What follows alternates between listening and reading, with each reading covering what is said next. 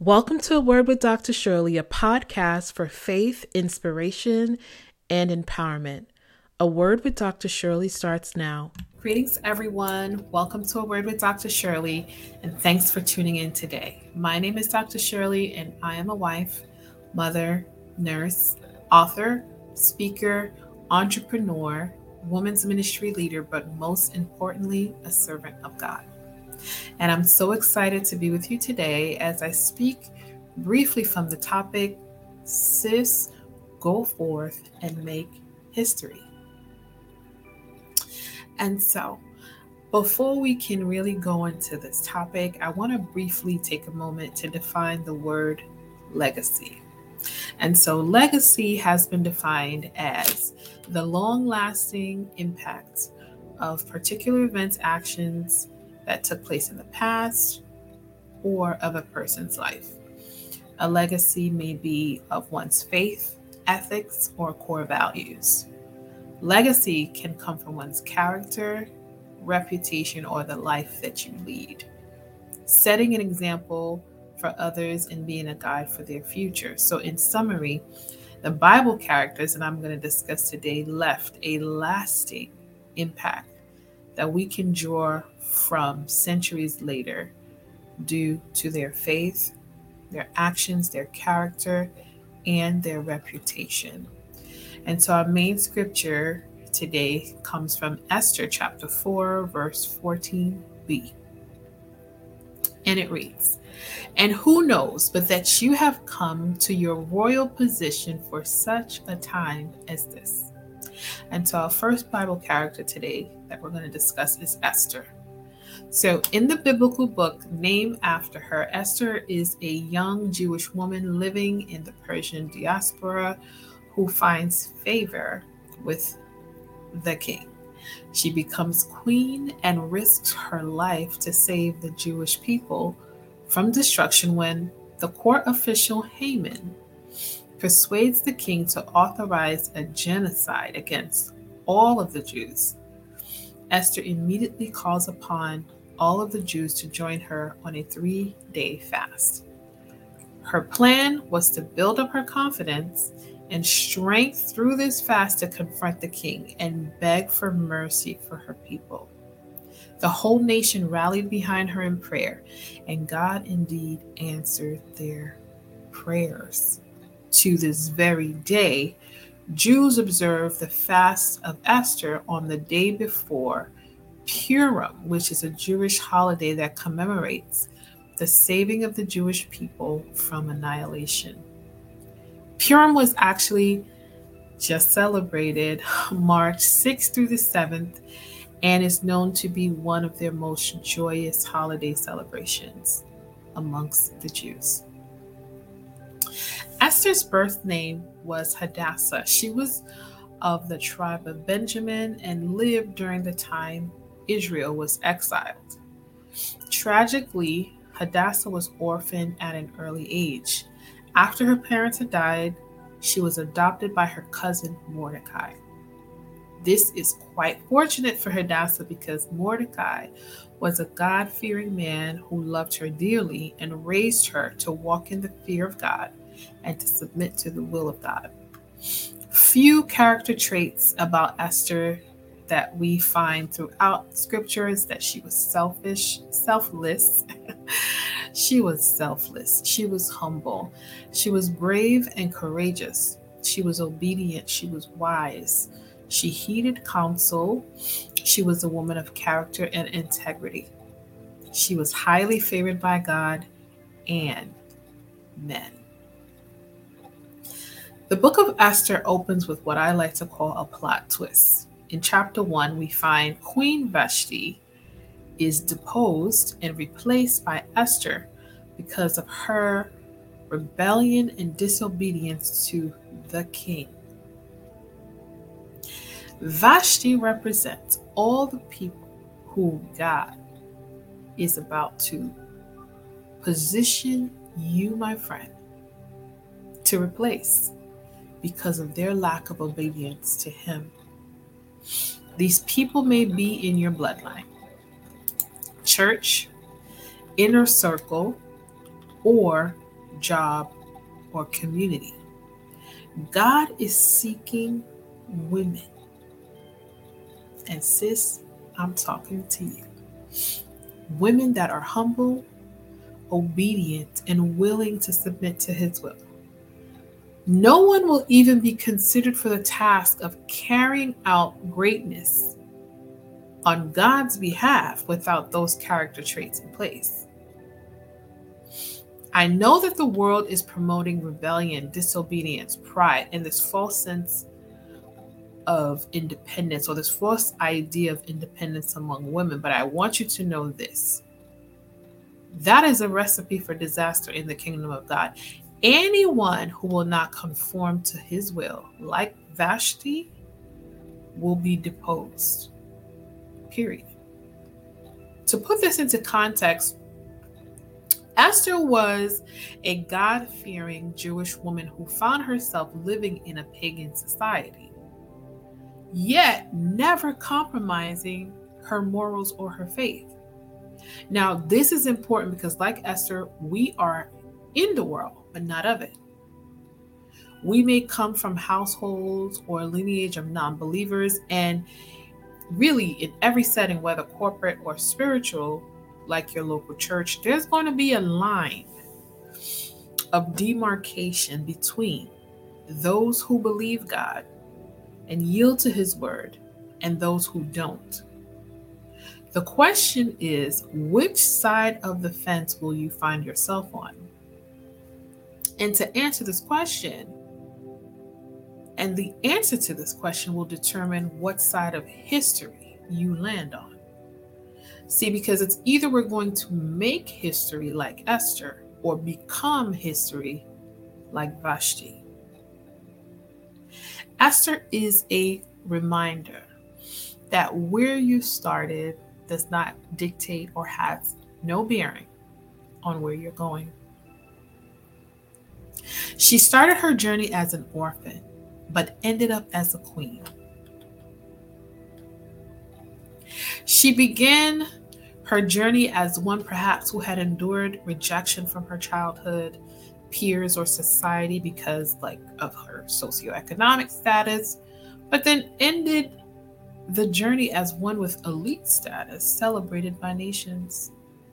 She began her journey as a single, seemingly insignificant maiden or single woman, but ended up a married woman who would influence generations of women after her.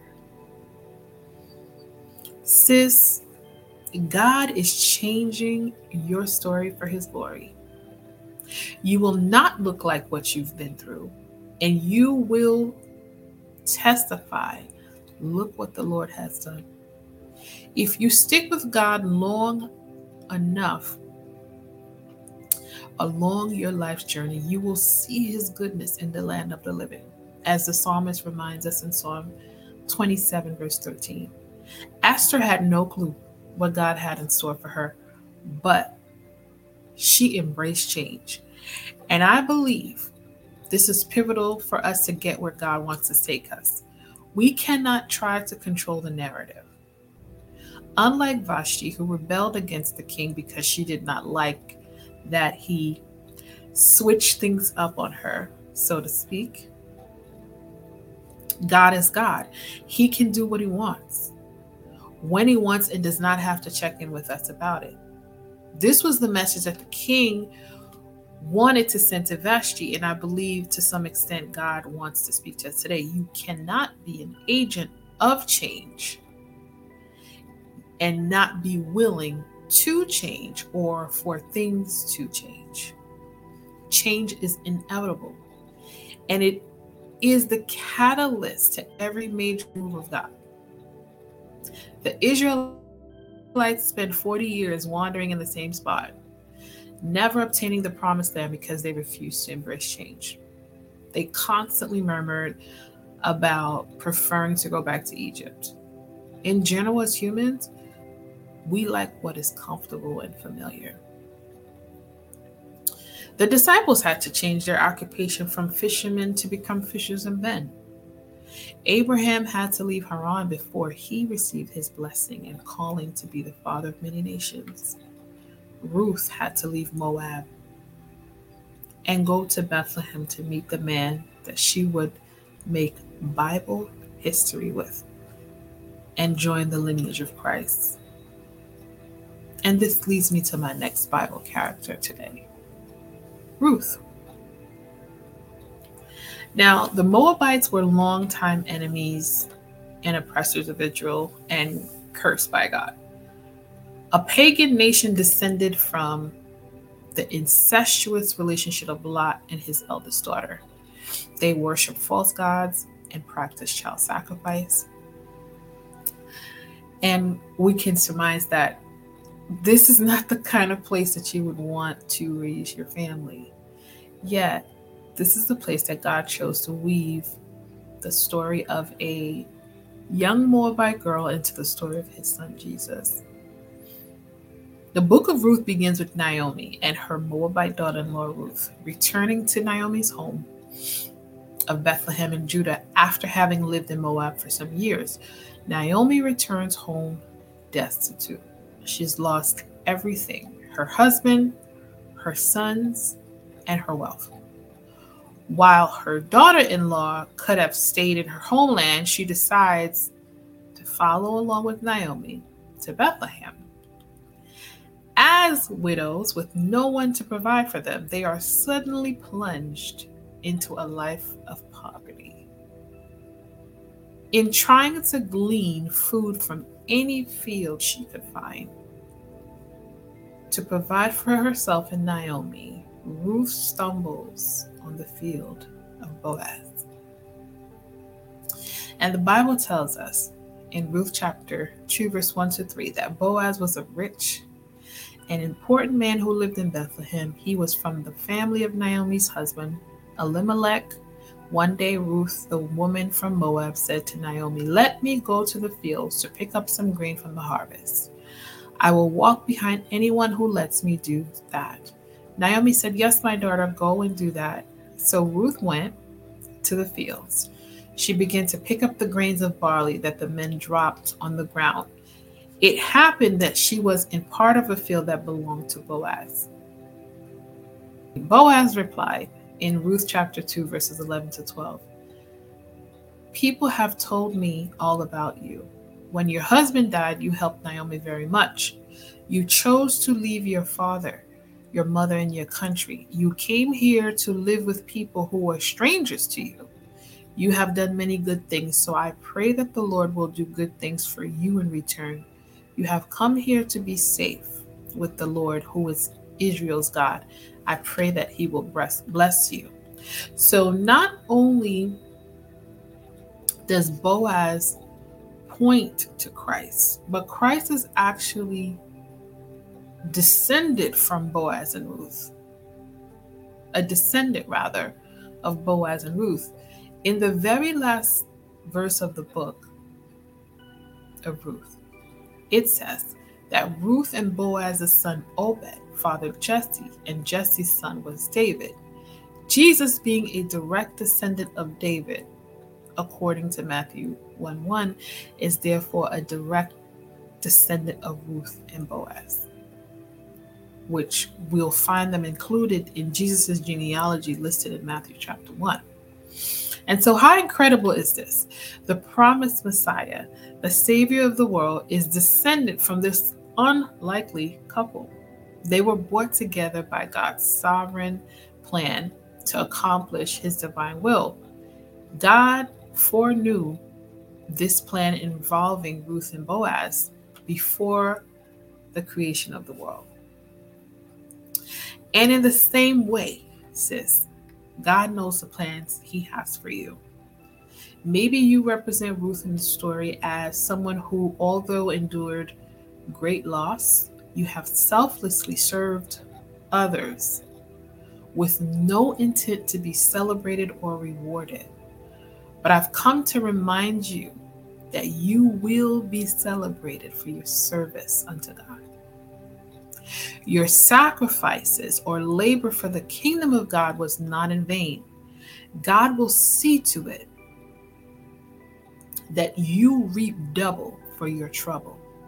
Ruth showed up on the field of Boaz to gather some food for her and Naomi to survive, yet she ended up leaving with a whole husband who was wealthy and an ancestor of Jesus. My God. Can this story really get any better? Or maybe you represent Naomi, who in this story experienced great grief, sorrow, and loss, probably just counting her days, looking forward to settling her life as a grieving widow. But God turned it all the way around by allowing her daughter in law to become a source of great joy, healing, deliverance, and blessing to her. Naomi made it into the history books of the Bible because of her obedience to the prompting of God to coach Ruth on how to get Boaz's attention. This story ends with Ruth being rewarded and Naomi being restored. And so, if we was to do a comparison of how it started versus how it ended for particularly Naomi, it started in Ruth chapter 1 with Naomi saying, Don't call me Naomi, call me Mara, because the Almighty has made my life very bitter. I went away full, but the Lord has brought me back empty. Why call me Naomi? The Lord has afflicted me. The Almighty has brought misfortune upon me. So that's how it started. How did it end? In Ruth chapter 4, the woman said to Naomi, Praise be to the Lord, who this day has not left you without a guardian redeemer. May he become famous throughout Israel. He will renew your life and sustain you in old age. For your daughter in law who loves you and who is better to you than seven sons has given him birth. Then Naomi took the child in her arm and cared for him. Obed, the father of Jesse, and Jesse, the father of David. It says in verse 22. So, this is how it ends for Naomi. Now, maybe you went into a previous season full of life, energy, resources, money, vision, a sense of purpose, vitality, strength, courage, faith, friends and family, married or in a relationship. But now you find yourself in this season with an empty bank account, broken heart, limited resources, and little to no support, and wondering why so much loss and possibly battling with depression or even bitterness, I want to encourage you, sis, to know that this place of emptiness is only a prerequisite for the season of plenty coming your way.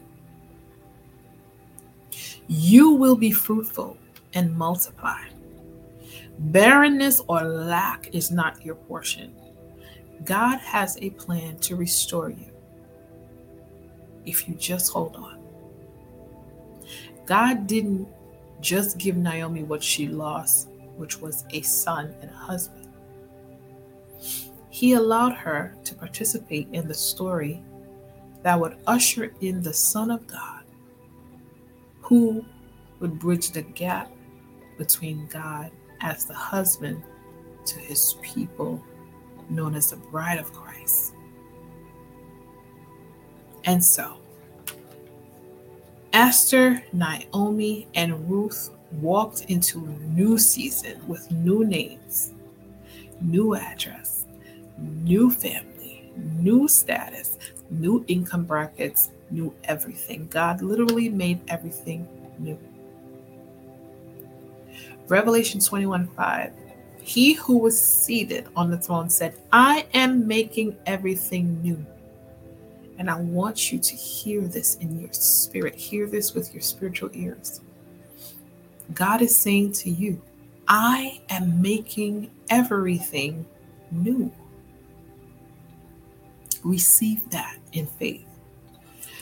And so, for all of the characters that I just mentioned, although it wasn't their intention to make history, they ultimately did because they allowed God to write their story. And so we can say they all had divine appointments. And so this idea of a divine appointment reminds us that it's never about us, right? And so the appointed service of God it's always about the appointed service of God and the way in which He wants to use us. Ruth's decision to stick with Naomi against all the odds landed her in the field of Boaz. Was not just to display her loyalty, but it was to position her to marry into the bloodline of Jesus. Esther's place on the throne was not just to make her a queen, but rather to give her an opportunity, a platform to intercede for God's people and ultimately save a nation. The king didn't even know that when he was picking a bride, he was picking an agent of deliverance in Esther, who essentially was a prototype of Christ. Whatever God is calling you to, my friend, is bigger than you. And it's also bigger than you think. God almost never gives us all the details up front to keep us humble and in a posture to rely on Him. So, sis, go forth and make history. Do what God is calling you to do, go where He's calling you to go.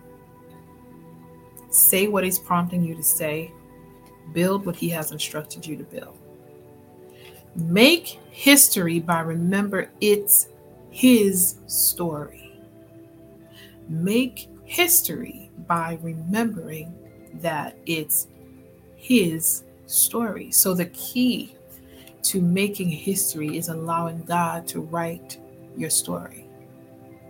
Being willing to stick with Him through the ebbs and the flows, the ups and the downs of life a theme that we consistently see throughout Bible history is that obedience paves the road of promotion.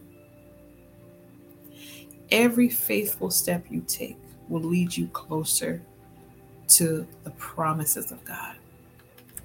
And so that is all I have for you today, folks. I pray that something that was said resonated with you, your situation, your spirit and lead you one step closer to Jesus. If you are tuned in and have not yet committed your life to Jesus as your Lord and Savior, my prayer for you is that today would be that day.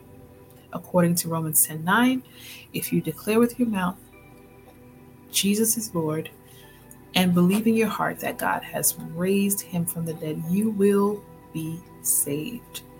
There's no better decision that will guarantee you the best possible life here on earth and when you leave this earth. After you've made this decision, I encourage you to find a good Bible teaching church that will aid you to grow spiritually and become all that God has created you to be. For the ladies that are tuned in and are looking for a support system, with, please step with us at Beauty for Ashes Global Women's Ministry for we offer a variety of ways that you can do just that from virtual small groups to monthly girl talk sessions, conferences, retreats, and so much more. Visit our website today at www.beautyforashes-global.com for ways to connect and partner with us. God bless you until we meet again. Thanks for listening to A Word with Dr. Sherley a platform for faith, inspiration, and empowerment. To connect with Dr. Sherley, follow her on Facebook or Instagram at Dr. Sherley Lefevre or visit her website at www.drsherleyphd.com. God bless.